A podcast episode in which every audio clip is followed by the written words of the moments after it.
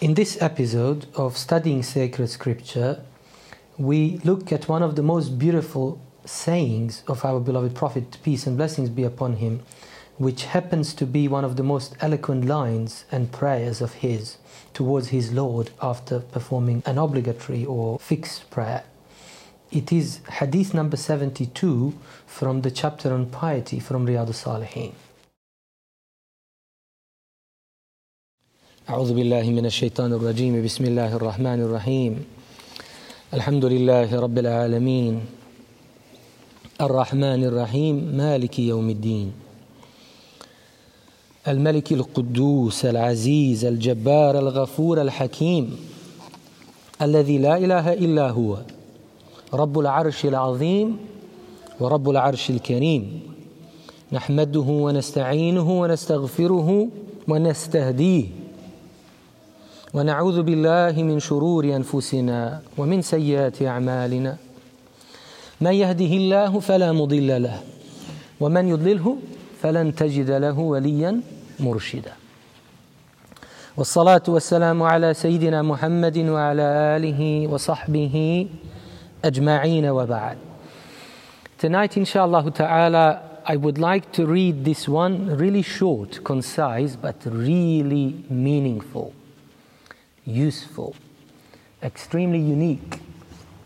You can say the peak of the Prophet's eloquence, hadith, a dua, a saying of our beloved Prophet والسلام, that maybe all of us read, I hope, inshallah ta'ala, many uh, times each and every day after our prayers, obligatory prayers especially, because that's how this hadith comes in that particular context. The companions who narrated this hadith told us that they heard the Prophet ﷺ say these very words after he would finish his obligatory prayer. He would basically supplicate to Allah in these words, not completely silently, as you can see, but not too loud, but they will still be able to hear, and they narrated it to us. And some traditions almost suggest that the Prophet ﷺ even encouraged the Sahaba to say the same, which is really important. So the context of it is really beautiful. It's more or less exactly what we did tonight. We prayed our prayer, Isha prayer, and it, to me it still applies. Uh, so, what is the hadith then? It is important for you and I to read uh, these traditions, sayings of our beloved Prophet ﷺ in its original form, in, in the language of Arabic. Because then you will, you will basically gain the sense of what it is and how it was said. And secondly, especially if it is a dua, uh, a saying of our beloved Prophet ﷺ, which is a supplication in itself, a prayer. Of course, you want to say it in Arabic. You know what I mean? You can say this in French or in Italian or in English, in Urdu, in whatever language you speak, in translation. It means the same because that's what you mean when you are saying it. Allah subhanahu wa ta'ala is all hearing and understands each and every language, and every language, language basically comes from Allah. He is the one who taught us anything that we know. So all the languages, Allah taught us, no one else.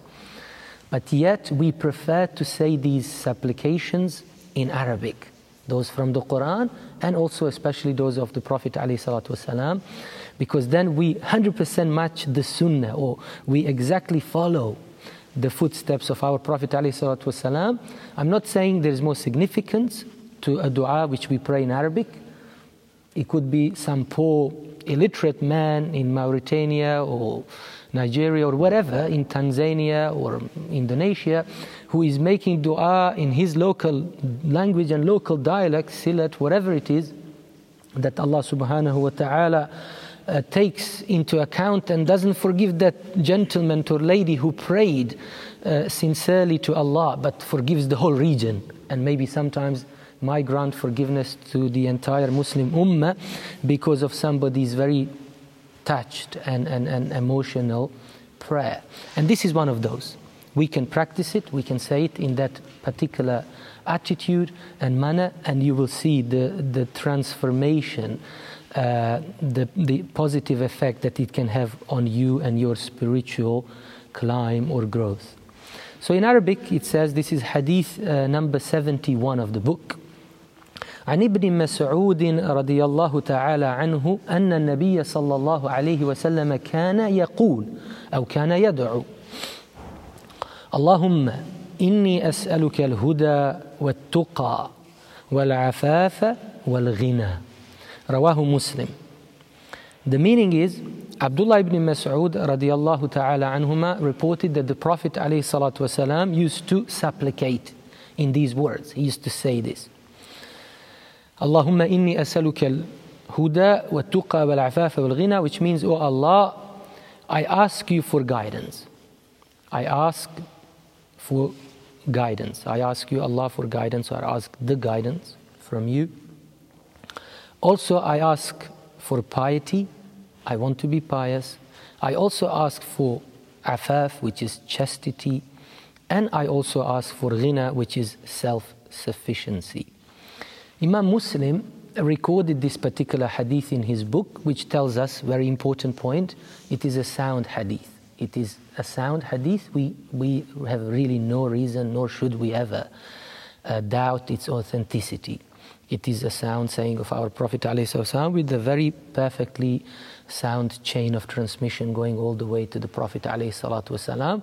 And of course, uh, a very prominent companion of his, you can see, is the one who actually narrated this hadith to us. Although I don't doubt there are other chains of transmissions apart from the one which you can find in Imam Muslim's book.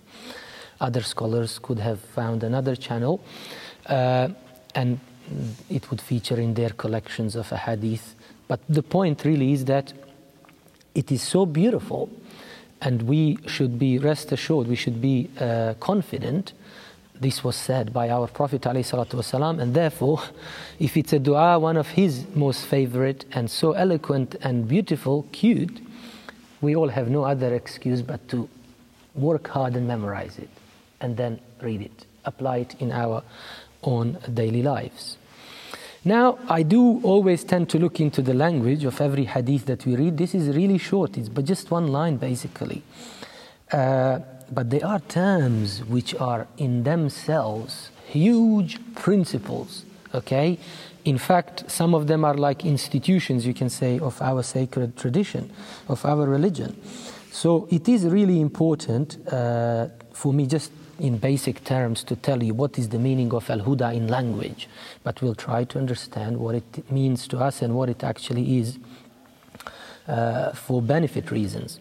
So uh, it means dalala wal rashad. So Al Huda uh, in Arabic language means dalala wal rashad. So these are the two terms. Uh, which are associated with this particular notion, the notion of guidance. And you all know uh, the Quran, uh, in a way you can say uh, the Quran itself tells us very nicely and clearly uh, whatever we learn from the Quran, whatever we actually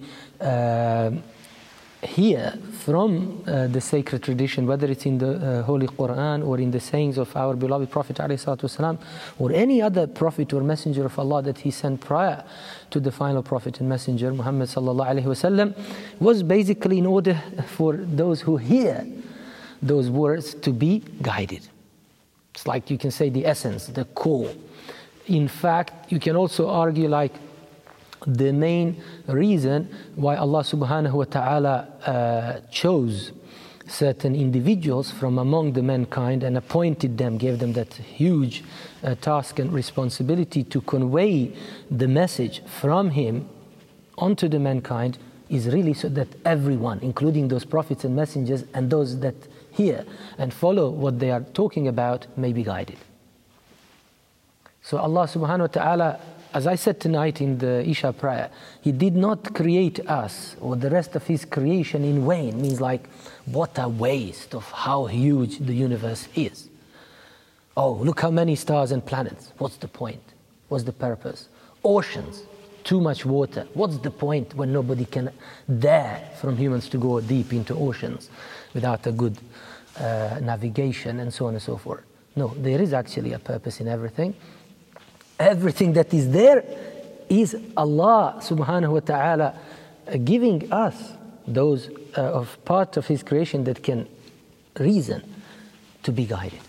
So even the stars, وَبِالنَّجْمِ هُمْ يَهْتَدُونَ. You don't understand, that's a different concept. But everything is a huge, uh, you can say, master project by Allah subhanahu wa ta'ala, the wisest, the all knowing. And there is, like you, you can say, a clear purpose for each and everything that exists in Allah's creation. And everything, in a way, is supposed to signpost us really towards the one, which we call the guidance.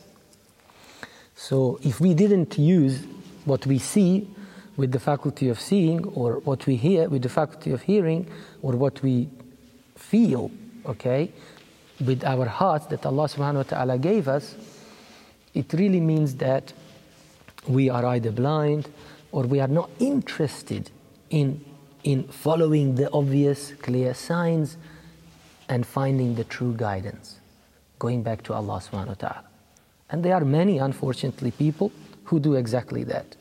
Allah subhanahu wa ta'ala, out of His generosity and kindness and mercy onto His creation, gave us far too many signs. Some of them are obvious. Even certain calamities when they strike and difficulties like now, we are all praying for peace. I'm so touched by children who are trying to make their voices heard right now. We don't want any war, any conflict anywhere in, in the world. Okay? So everything, everything that exists in Allah's creation, Allah gave us too many signs to be guided. And unfortunately, humans tend to ignore them or they tend to pretend to be too clever and interpret those very same signs which are supposed to lead us to Allah, yeah, help us uh, in guidance and finding the right path. They use the same universe the same oceans, the waters that I'm talking about, the same beautiful planet that we live on, and all the biodiversity that we witness to argue that there is no God. Basically, to cause the opposite of huda, which is dalal, misguidance.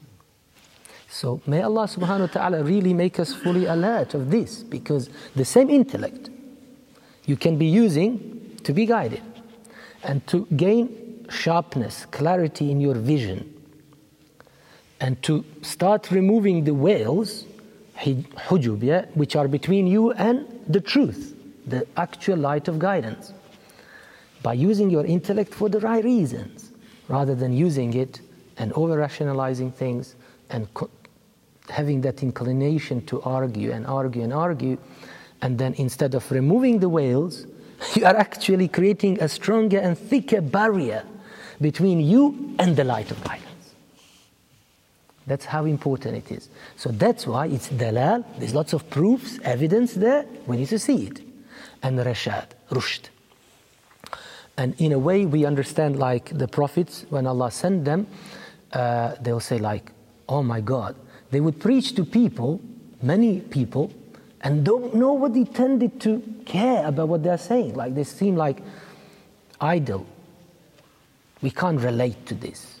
Uh, these imams, they talk, you know, like uh, 1500 years old language, and they never tend to contextualize anything that they preach and say. And the prophets of Allah would say, Isn't there a single intelligent person in the audience who is able to apprehend what we are actually saying? And the message, paradoxically, is so simple and easy to understand. All you needed to do is not to be so corrupt in your brain to relate to it. And then personally, experientially, to feel it, experience it. You don't need certain tools and gadgets and formulas and manuals and teachers to basically present it to you. You yourself and each and every individual can see the light of guidance, can feel the presence of Allah subhanahu wa ta'ala, the existence of Allah and the presence of Allah subhanahu wa ta'ala. That's how it is. So, to conclude on this particular notion, Al Huda, as I told you, is one of the key themes in the Quran. Whatever Allah says in terms of knowledge, scholarship, and then science, physical, material, you know, goods, لَعَلَّكُمْ تَهْتَدُونَ that's what the Quran says. Allah facilitated all of that for us so that we may be guided, we may see the light of guidance. And this is why our ulama, since the beginning of Islam, they all said nicely, unanimously, if we were, and this is true, if we were to lose everything else that Allah has facilitated for us on this beautiful planet, or in the universe, whatever we can make use of and reach nowadays with the modern technology, I don't know how much we are making use of, but there is some usage. There are satellites pulled somewhere there, and they help us. I can now talk to somebody on WhatsApp and have a video call free of charge because of that technology. So we make use of things which are beyond this planet, no doubt about it, the space and the other maybe planets as well. the sun is certainly helping us to, to survive here. So they are saying if we were to lose everything else on this earth, okay, everything, everything, everything else that we have, even if our health were, was to be taken away from us, yeah, we became ill or even paralyzed. But the light of guidance didn't leave us. We're still Muslims. We are still believers in one true God. We still profess that. We believe in that. We, as if we haven't lost anything. That's what they say. Wallahi, like this. They say, like, anyone who is guided to the right path, they have no clue, no idea what a blessing and benefit, enormous benefit and rich riches that actually is. And amazing, like nothing else really matters. Okay? And that's how they say. On the other hand, you can switch it around and say, even the richest man in the world, and the guy who has attained the best academic qualifications and the best academic and non academic awards, okay, or whatever, certificates, and the most famous, the biggest celebrity in the world, or the, the, the, biggest king in the world since the beginning of mankind, whatever you want to call it, the most beautiful person ever, and this and that, whatever it is, if they failed to be guided or to see the light of guidance and follow it, none of that would mean anything to them. You know, when they pass away, when they leave this worldly life, and that is their only chance, they would regret everything they had just because they, they were not guided. And we understand the reason why that is is because Allah is the ultimate guide. Who is the guide? Who is Manil Hadi? Allah. Allah, the Almighty, the Majestic, is the guide. He's the ultimate guide. And every person who is still on misguidance, Dalal is potentially to be guided. Only if they were to understand that their own arrogance, pride, uh, stubbornness is in the way. They just need to become humble enough to sincerely pray to Allah with the utmost earnesty, honesty. Turn to Allah, and Allah will soften their hearts and they will all be guided too. That's what it is. And that's why the Quran says very nicely to the Prophet ﷺ, it is not whomever you would like to be guided that will be guided. It is whomever Allah wants to be guided that will be guided. But we can still love people who are not guided, if they are especially our close relatives, parents, or siblings. You can have genuine, proper love. In the past tense. Did not the Prophet like Abu Talib? Of course, he loved him. He was his uncle. Maybe he had certain affinity and love towards all others who didn't also follow the guidance. And he wished and he used to sadden him فلعلك باخع نفسك ألا يكونوا مؤمنين It was said in the Prophet ﷺ that they wouldn't understand what he's preaching and they wouldn't follow the guidance. Yet, he had love for them and it's genuine and it's allowed. But we need to pray for everybody. Okay? So, Allahumma inni asaluka al-huda. Uh, this is in uh, the Prophet ﷺ praying in, in, you know, in, in, in, you know, by himself in the first person, but uh, we understand that there are traditions, many of them, especially Quranic du'as, which are uh, inna nas'aluka al-huda. So we definitely, that's how the Quran is. إياك نعبد وإياك نستعين اهدنا اهدنا اهدنا صراط المستقيم. So we really need to pray for our own guidance to stay on the right path, but for the guidance of anyone else who is yet to be guided. And that is the most important thing, really, uh, in our worldly life, no doubt.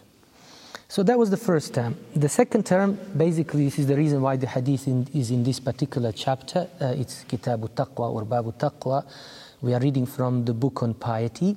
So you can see the Prophet ﷺ beside that, and first and foremost, he, he asked for hidayah, guidance, because it's the most important thing. But then he also asked for something else which is extremely important too, another key, you can say, concept or principle of our religion, you know, of, of the purpose of our existence, you can say, which is taqwa. Yeah, becoming conscious of Allah subhanahu wa ta'ala, having proper fear of Allah subhanahu wa ta'ala. Knowing and being aware that Allah subhanahu wa ta'ala is watching us at all times. And anyone who gains that kind of consciousness, of course, it will only benefit him. You know, it's like su- surveillance. It's like you know you are in a particular setting, like the camera, security around. So that helps you basically to be at your best behavior.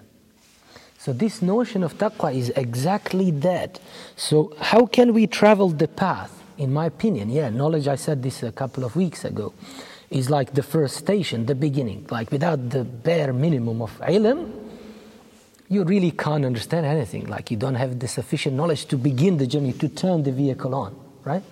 But once you have re- learned how to put your car on, your vehicle on, and to travel the path, it is taqwa which will enable you to sail nicely on that path. That's what it is. So therefore, the Prophet ﷺ in this dua asks for that very principle or notion in his dua in the second place because he knows anyone who becomes God conscious, he will do so well. He will never ever forget the purpose of his existence, for example, which is to submit to Allah subhanahu wa ta'ala, to his. We spoke of Allah being the ultimate guide, but Allah's will is also the ultimate, the absolute will. So if we are not humble enough to submit to Allah's absolute will, we'll always struggle. The, the notion of arrogance is always going to be an issue. Pride even show off. Because the more you think you are so important, I mean, I used to watch this series, uh, it's like scientific history. And they're trying to basically uh, show us like everything that exists in this universe since the beginning of time. And then going back in time, in a scientific way, of course, physics, but a very strong, powerful message. And what I liked about those series is like, when you go back 10,000 years ago, then 50,000 years ago, then like 5 million years ago, and then even more than that, 25 million years ago, let's say a billion years ago, and then you, you, you look at the whole universe, how big it is. Yeah, you zoom in and zoom out, but in a very humble way. What do you conclude? Who, are, who, who, who, who am I in all of that? Where is my life, which I don't even know how long it is going to last for? Why am I important? 50 years I lived on this earth? How many books did I publish? How many times did I help somebody in my life? How many times did I help my own self?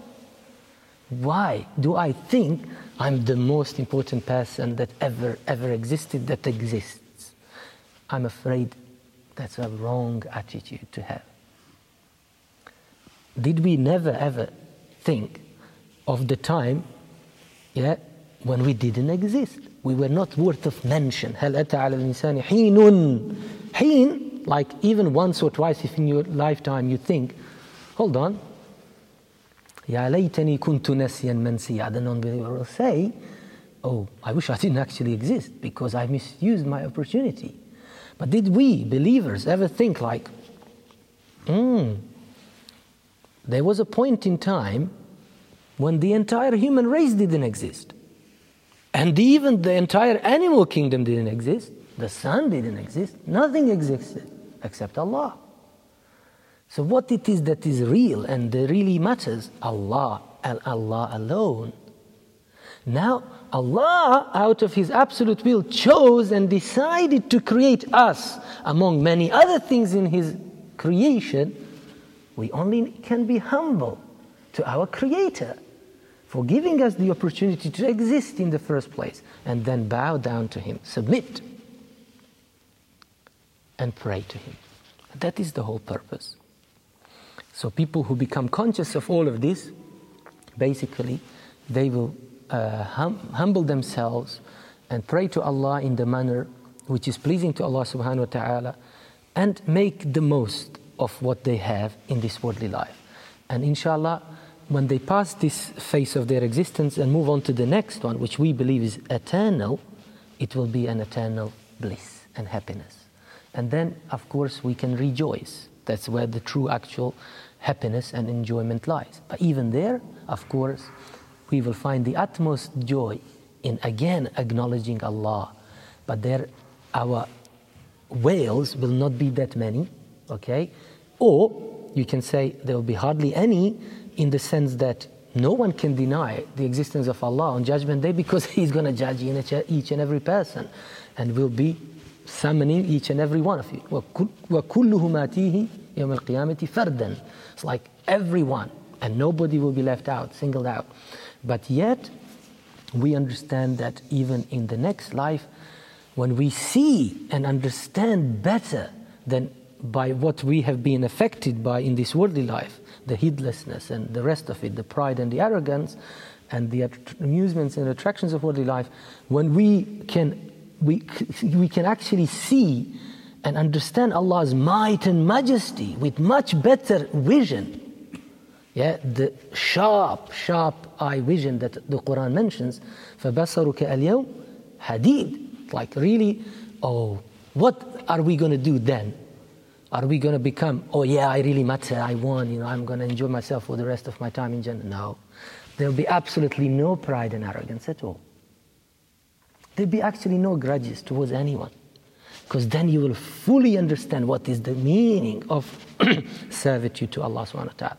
Then you will fully understand what is the meaning of the Lord of the Lords, Rabbul Arbab, and the Lord of the worlds, everything that exists all you're going to do and enjoy most is to praise Allah, to sing His praises, to thank Allah, and to bow down to Him in full submission. And that's why the Quran mentions this. These are the words that we will hear in Jannah. وقيل الحمد لله رب العالمين فسبحان الله like that so we will just praise Allah thank Allah be so so humble and and fully, fully, properly submitting to Allah subhanahu wa ta'ala because our understanding of Allah subhanahu wa ta'ala will be at a very different level from what we have now. So it's, don't think it's going to be the other way around. It's going to be a proper submission to Allah subhanahu wa ta'ala, but in that is the real joy. Because the scholars say this if you and I actually have no choice because our will is not absolute, even in Jannah, it's relative. Allah's is absolute the Quran says, Jannah and Jahannam will last as long as Allah wants. Ma damat samawat wal ard illa ma sha'a rabbuk. Allah is in charge of everything, okay? So even there we will fully understand that it is Allah subhanahu wa ta'ala who is fully in charge and we will submit to him and we will find the joy in it. And they say, if we bow down, submitted, to anyone else except who is the, the true king, we're not going to feel good. Which person, by any reason or logic, uh, wants to be subdued by someone who they think is younger than them, weaker than them, less educated than them, this is blah blah, whatever. Nobody. You can't be enslaved to such a person. In fact, does any one of us want to be enslaved, serve, an equal of ours? Someone who is on equal, according to us, on equal, you know, uh, standing as us in terms of strength, age, wisdom, knowledge, whatever, wealth, children, whatever. No, you wouldn't. Therefore, the best thing to do really is to submit to the Lord of the worlds, Allah subhanahu wa ta'ala, because He's the only one who is the true King, the only one who deserves to be worshipped. has the exclusive right of being prayed to, of being worshipped, praised, glorified. Allah, only Allah. And that is exactly, inshallah ta'ala, what will happen to us. And we will find the most joy in that because that's the true liberation. That's the liberation we are after. That's when we will not feel any pain anymore. Now, pain is a universal, uh, you can say, feeling that every single human experiences uh, at some point in their lifetime, and it's part of Allah's creation. If there was no pain, we will not understand what it means when somebody is telling us they are in pain. Likewise, happiness, it's a universal feeling. We all feel happy at times. In Jannah, inshallah ta'ala, there'll be no grudges, no pain, no sorrow, no tiredness. It will be happiness because we are truly liberated. No problems. You're not going to envy anyone because we are all going to bow down to Allah Almighty who deserves that. And we will be so happy that we found the true master, the true king to submit to and to follow and to serve rather than the false king, which could be ourselves or another person or another object, not worthy of mention. How can it be worthy of praying and worship? No way. So, the notion of taqwa, to summarize it, will certainly help us uh, travel, sail on the way to Allah subhanahu wa ta'ala and protect us from things that can basically put a halt on our pro- spiritual progress. Uh, and we spoke about taqwa, or we will, or we will talk about it basically every single session because the whole book is on, on taqwa. I just want to see. Um, yeah, so there's nothing in language about taqwa really it could, you can say, we already explained, mean wiqaya, protection, for example. So it's really protecting you from harmful things that will harm your spiritual path. Uh, that, that is a nice definition in language. Okay, next term, two terms we have left. I'll try to uh, hurry up a little bit here. Wal'afafa, iffah, chastity, honor. So the Prophet ﷺ asked for that in his dua. It does seem that this is obviously linked to modesty, and it is uh, an essential part, if not one of the most important aspects of faith, Iman. Because you all know the hadith, Iman is uh, of Iman consists of many different uh, elements, yeah, parts. One of them really is modesty. And interestingly enough, in that hadith where the Prophet ﷺ mentions 70 plus branches of faith, of Iman, he says, وَالْحَيَاءُ مِنَ الْإِيمَانِ he, he singles out, yeah, taqwa is part of it, all those things, yeah, shukr, yeah, iman billah, wal malaika, wal yawm al akhir, yawm al qiyamah, wal hashr, all of that is part, ikram al daif, all of that. But he says, wal haya'u min al iman. And he doesn't list others. We understand roughly what they are in some kind of order and prominence but he singles out this one. So the crux of that modesty is chastity. All right. So uh, if you have this uh, self dignity, honor, you know you, uh, and this is a basic human right actually. By the way, we have like five, six basic human rights. Uh, it's one of them that we be treated in a dignified way, but that also means that you can't nullify someone else insult someone else, and destroy their own honor and dignity. Everyone has the right to honor and human, basic human dignity.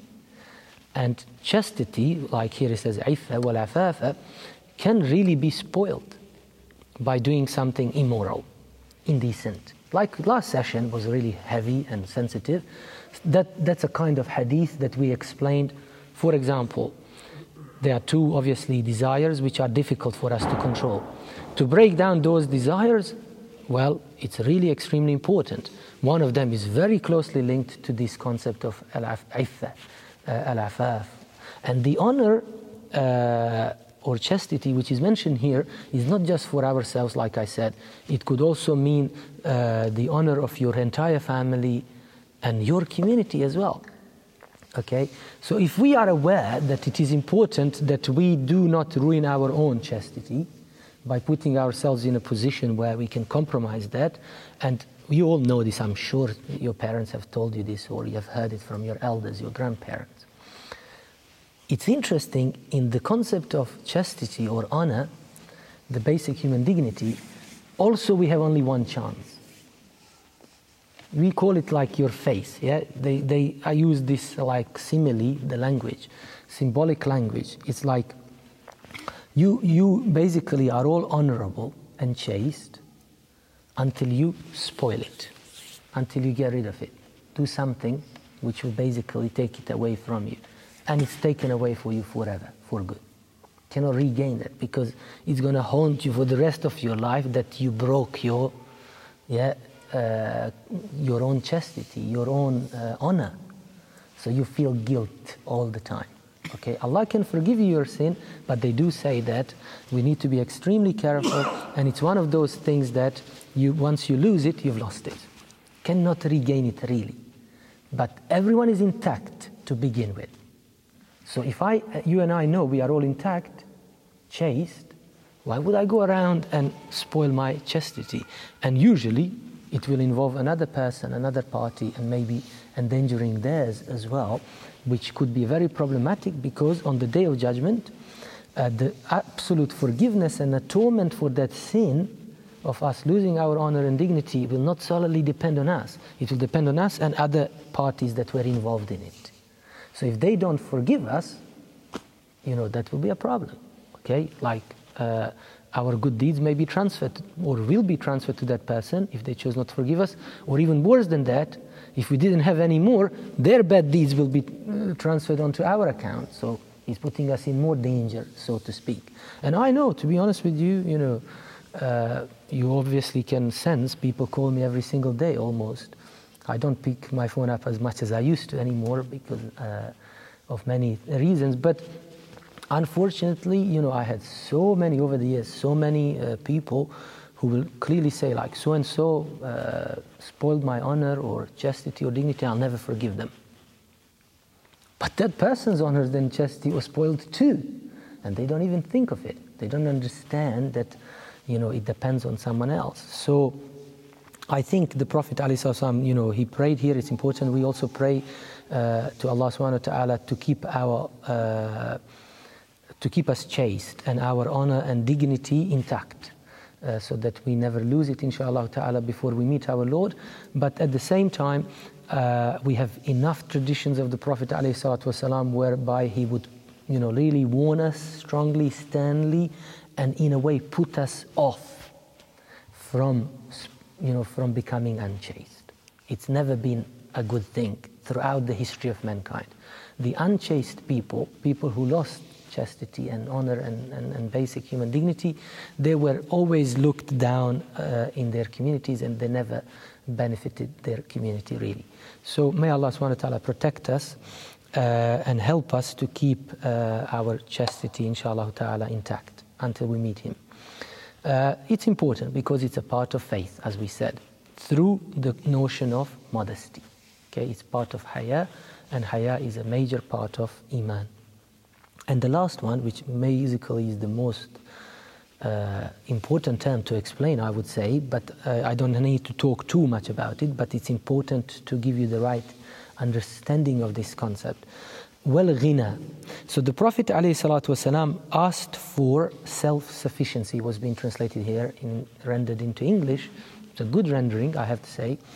Uh, you can also uh, say he many a time he said, Allahumma aghnini, like enrich me, riches, yeah, wealth or riches. But he asked aghnini bil ilm, for example. So ghina, the true riches, yeah, like I said to you, or self-sufficiency is through many things. So the one which the Prophet ﷺ meant in here, this is what you find in the commentary, yeah? I'll just double check again. Exactly. So all scholars understood, wallahi, it's not difficult to understand. They all said what the Prophet ﷺ meant here is ghina nafs. Yeah? The true, uh, you can say, uh, power, positive power, the true uh, rich or riches that we actually have is to be rich in your heart, which means to have as much taqwa, piety, because piety is in your heart. At-taqwa ha huna, the Prophet said three times. So the true, uh, you know, we, let's say self-sufficiency that we want, but I don't necessarily like to say that we will ever become self-sufficient in, in the sense that we'll become so pious that we can just solely depend on our own piety and everything will be fine, or on our good deeds and we'll be saved and the salvation is guaranteed, yeah, granted to us. Not necessarily like that because it's really through Allah's bounty and mercy and blessings that we attain the salvation and protection and guidance and everything really. So what this really means is that we want to focus on the true intelligence, the, the true wealth that we need to increase, accumulate, and that is to enrich our hearts. In other words, to purify them of blameworthy traits and to place into our hearts the praiseworthy traits or characteristics like clemency, forbearance, knowledge, patience, okay, uh, understanding, pardoning, yeah, forgiving. You can name it. There are so many of the good traits truthfulness, honesty, and so on, chastity, dignity. All those are the things that will make us truly, if you want to say it, yeah, under quotation marks, truly rich yeah, on Judgment Day. And that's what the Prophet ﷺ said because he said it in another hadith which you all probably know. ليس الغنى كثرة المال أو he said in another version كثرة العرض or كثرة المال والأولاد he said all these uh, sayings in different settings it seems like different sessions which really means like the true wealth is not really in what we have of ma material, worldly goods, which could include our progeny, children, or families, lineage as a whole, ancestry. But it is really piety, taqwa. Taqwa is the true riches or good traits which are part of our God consciousness. So this is the time I didn't want you to misunderstand. Say like, oh look, the Prophet ﷺ prayed for uh, wealth, abundance in wealth, al-ghina, but he was the poorest of people that we know, like, you don't want to say poorest, but the simplest of lives that you could ever imagine. And even when Allah uh, bestowed some wealth to him from booty or some means, through some means or ways, he simply wouldn't store it. He wouldn't want to keep it, he'll just give it away. All the pious uh, people are like that.